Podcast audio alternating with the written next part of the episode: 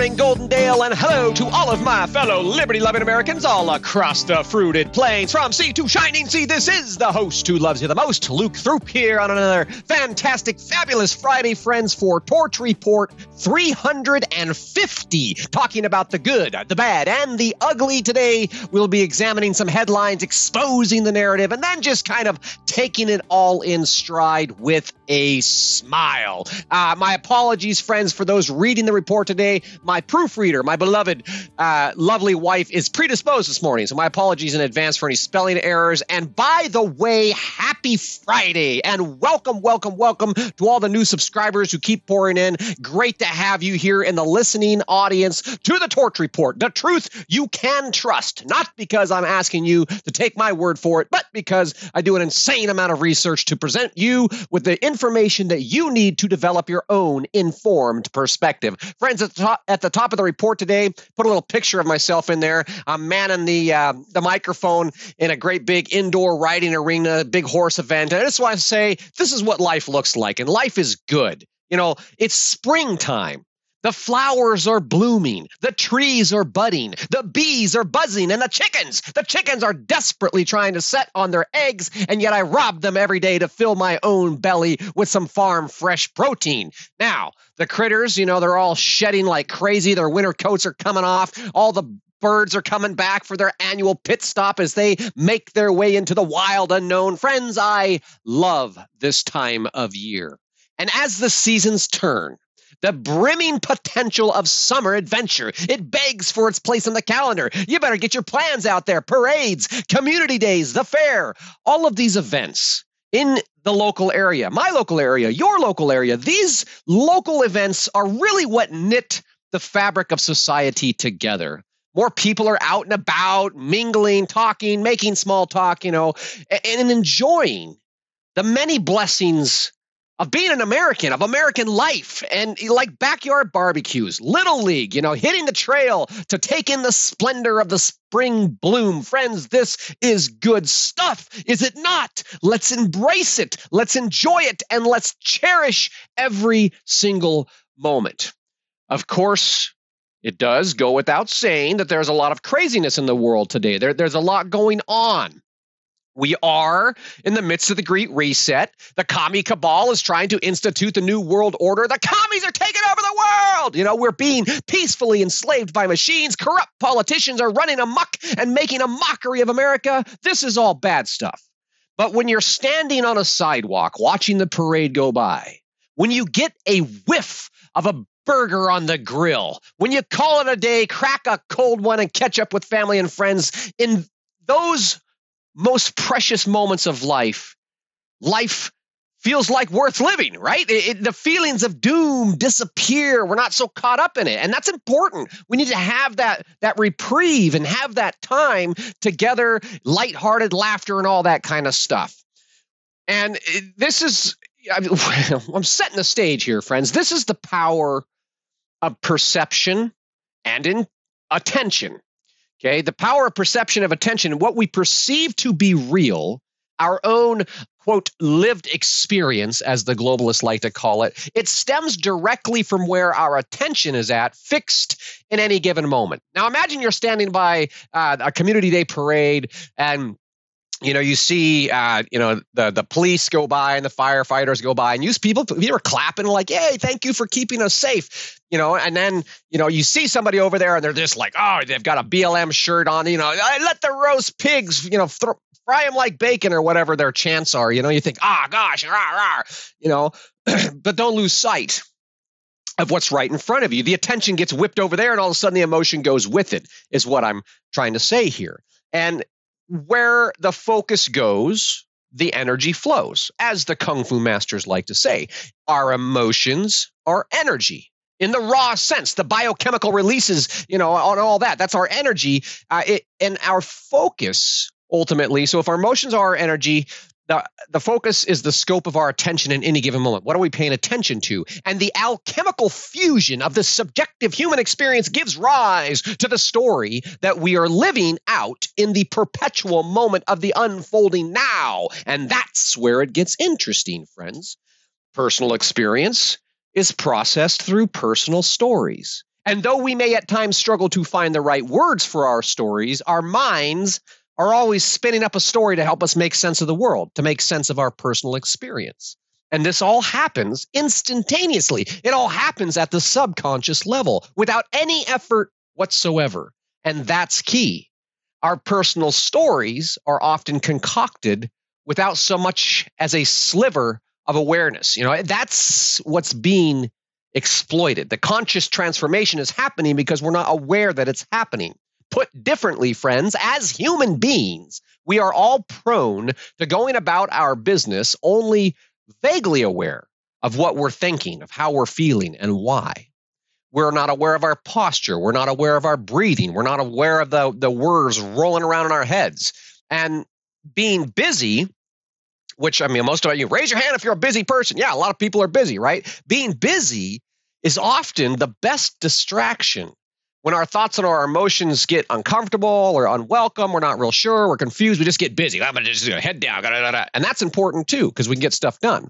It's nice just to do something that we know how to do and, you know, something that doesn't require a great deal of philosophical contemplation, something that can be achieved with a little less talk and a lot more action.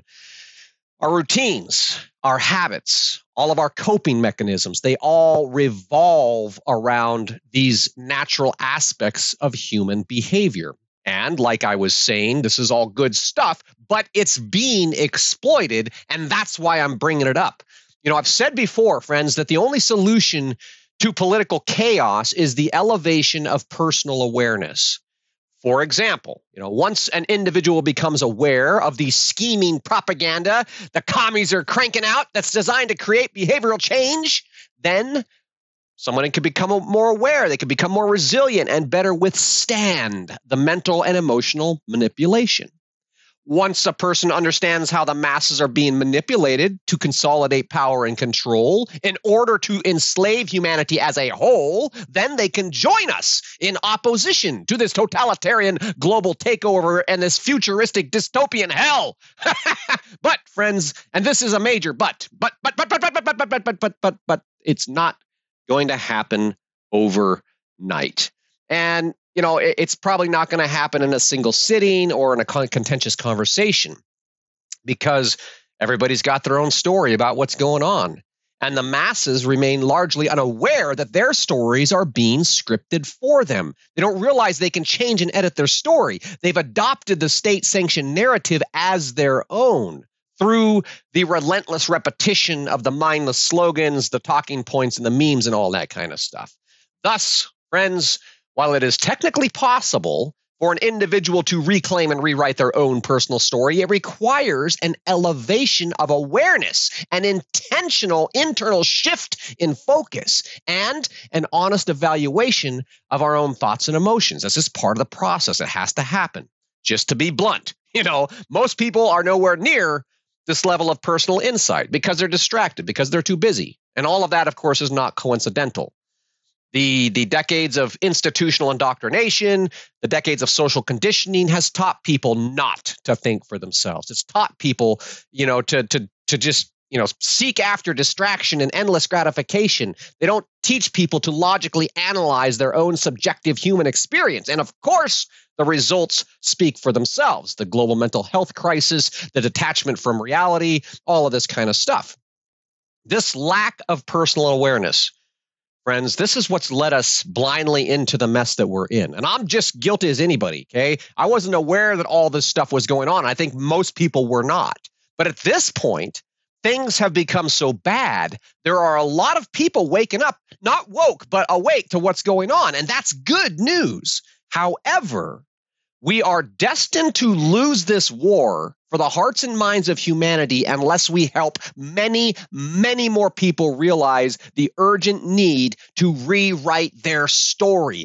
This is how we change people's perceptions, friends. And today, I want to talk about that. You know, I was going to talk about that Senate bill that's just been introduced. It was introduced to create a digital identity for all Americans. It's Senate Bill 884, Improving Digital Identity Act of 2023. I wanted to talk about that. You know, I thought I might talk about how the Democrats are threatening to imprison the conservative journalist Matt Taibbi, who exposed the deep state election interference via the Twitter files. That's important, you know, or how the Liberty firebrand Dan Bongino, he's now out at Fox News now that Fox News has kowtowed and paid reparations to the company that stole our elections. It's important stuff. But, you know, I thought about mocking the polls that show support for Biden is spiking. Like, oh my gosh, Biden is surging and he's getting ready to announce, you know, all these brain dead Democrats, they're playing right along with it. I thought about mocking the articles that claim Donald Trump is lurching to the left. You know, he's siding with the liberals on all these things. You know, I thought about mocking the Pentagon's bizarre UFO footage and the fact that U.S. Treasury Secretary Janet Yellen is out there warning Americans that decoupling from China would be disastrous. You think about that. Our own Treasury Secretary saying it would be disastrous if we decoupled from China because China's the role model for the world. You know, friends, things are so upside down right now. Even the liberal rag Politico was out with an article today considering the threat of civil breakdown. Okay, they think that the threat of civil breakdown is real. And of course, being the nutcases that they are, they claim that it's a far-right revolt. That's the most pressing issue. Oh my gosh, all this far-right extremism, that's the revolt. No, it's the revolt against insanity that's coming from the hearts of human beings far and wide. Now, all of this stuff that I'm not going to talk about is ugly. And I'm not really in the mood for it, friends. It's Friday, so let's move on and have a little fun here. You know, humanity is messy. Politics are brutal, but life is still good, and it's a beautiful day. So let's go ahead and zoom out, shall we? Zoop! Way out. We're going to get into the statistical, logical functions of the mind. In order to drill down on changing people's perceptions, which desperately needs to happen, we need to consider some of the variables on the input side of the equation, like what's going into people's heads. You reap what you sow, right? So we're going to start with taking a look at some news consumptions. I pulled some numbers off a Drudge Report this morning, plugged them into a spreadsheet, ran some calculations so that we can see where the majority of Americans are picking up their stories from. And friends, please know, if you're listening on a podcast platform, you just have to go to thetorchreport.com. Thetorchreport.com, you'll be able to check out this spiffy spreadsheet and the calculations as well as a picture of your favorite fuzzy peasant here. But let's get into the numbers, okay? They're all there, and it has all the ABC, CBS, NBC, Fox, MSNBC, CNN, etc. And it's given all the viewership for all these different shows. And if you crunch all the numbers, what you learn or what we can see here is that more than 7 out of 10 people are consuming news from liberal outlets. More than 7 out of 10 get liberal news. It's 71.5%. Okay. On the other hand, less than 3 out of 10 people, if you got 10 people sitting around and less than 3 of them are getting their news from Fox, which itself, of course, is infested with establishment stooges who parrot the narrative, but nevertheless, that's the controlled opposition. Less than 3 are you know, suckling on the spoon-fed drivel coming from the controlled opposition.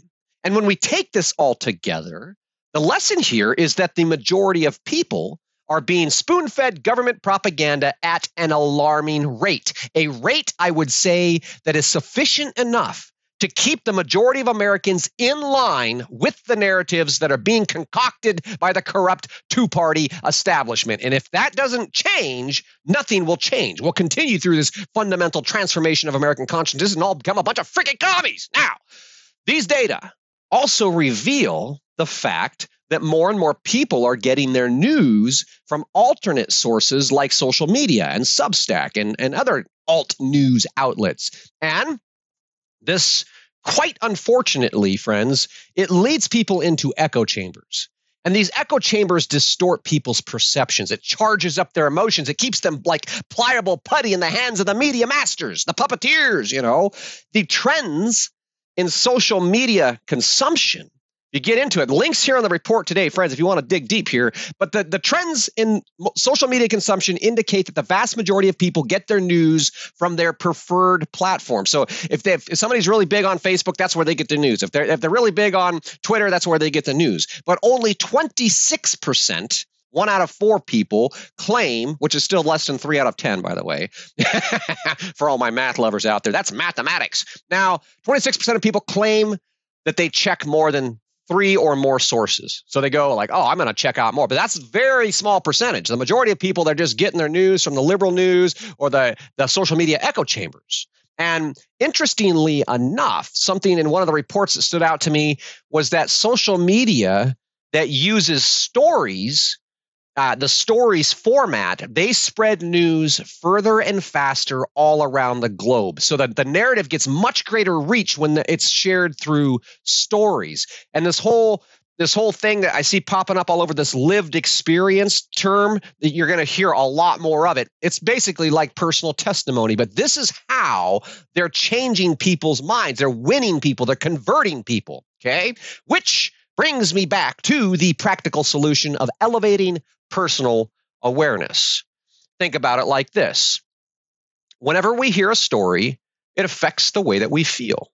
And how we feel, our emotion, affects how we perceive the situation, whether it's right or wrong or good or bad, etc. And that story might be coming from a friend. It might be coming from somebody at the bar or at the store, at the grocery store or library or wherever. It's not just coming through media, but largely it is.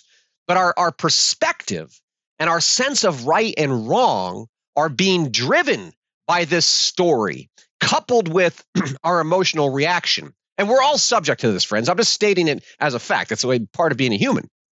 And it may seem like I'm just explaining the obvious here, but bear with me. You know, this is the mechanisms that psychological warfare. This is how psychological warfare takes its toll.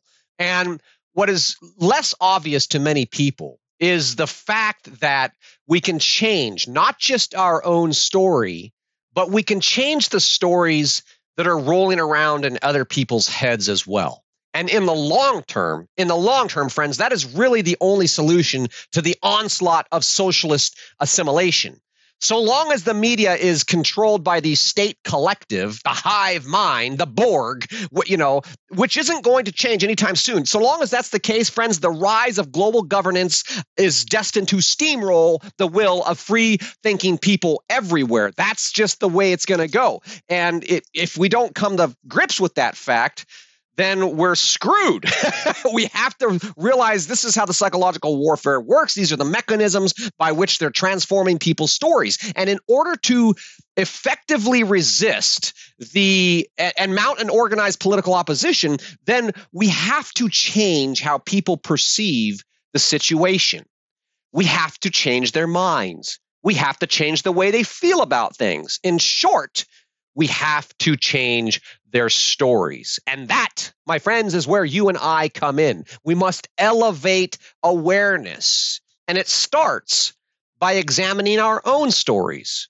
What makes us tick? You know, what's driving our behavior? What are we avoiding? What are we focused on? All that kind of stuff. When we spend some time with this, it opens up our minds to our own inner workings, our own inner world.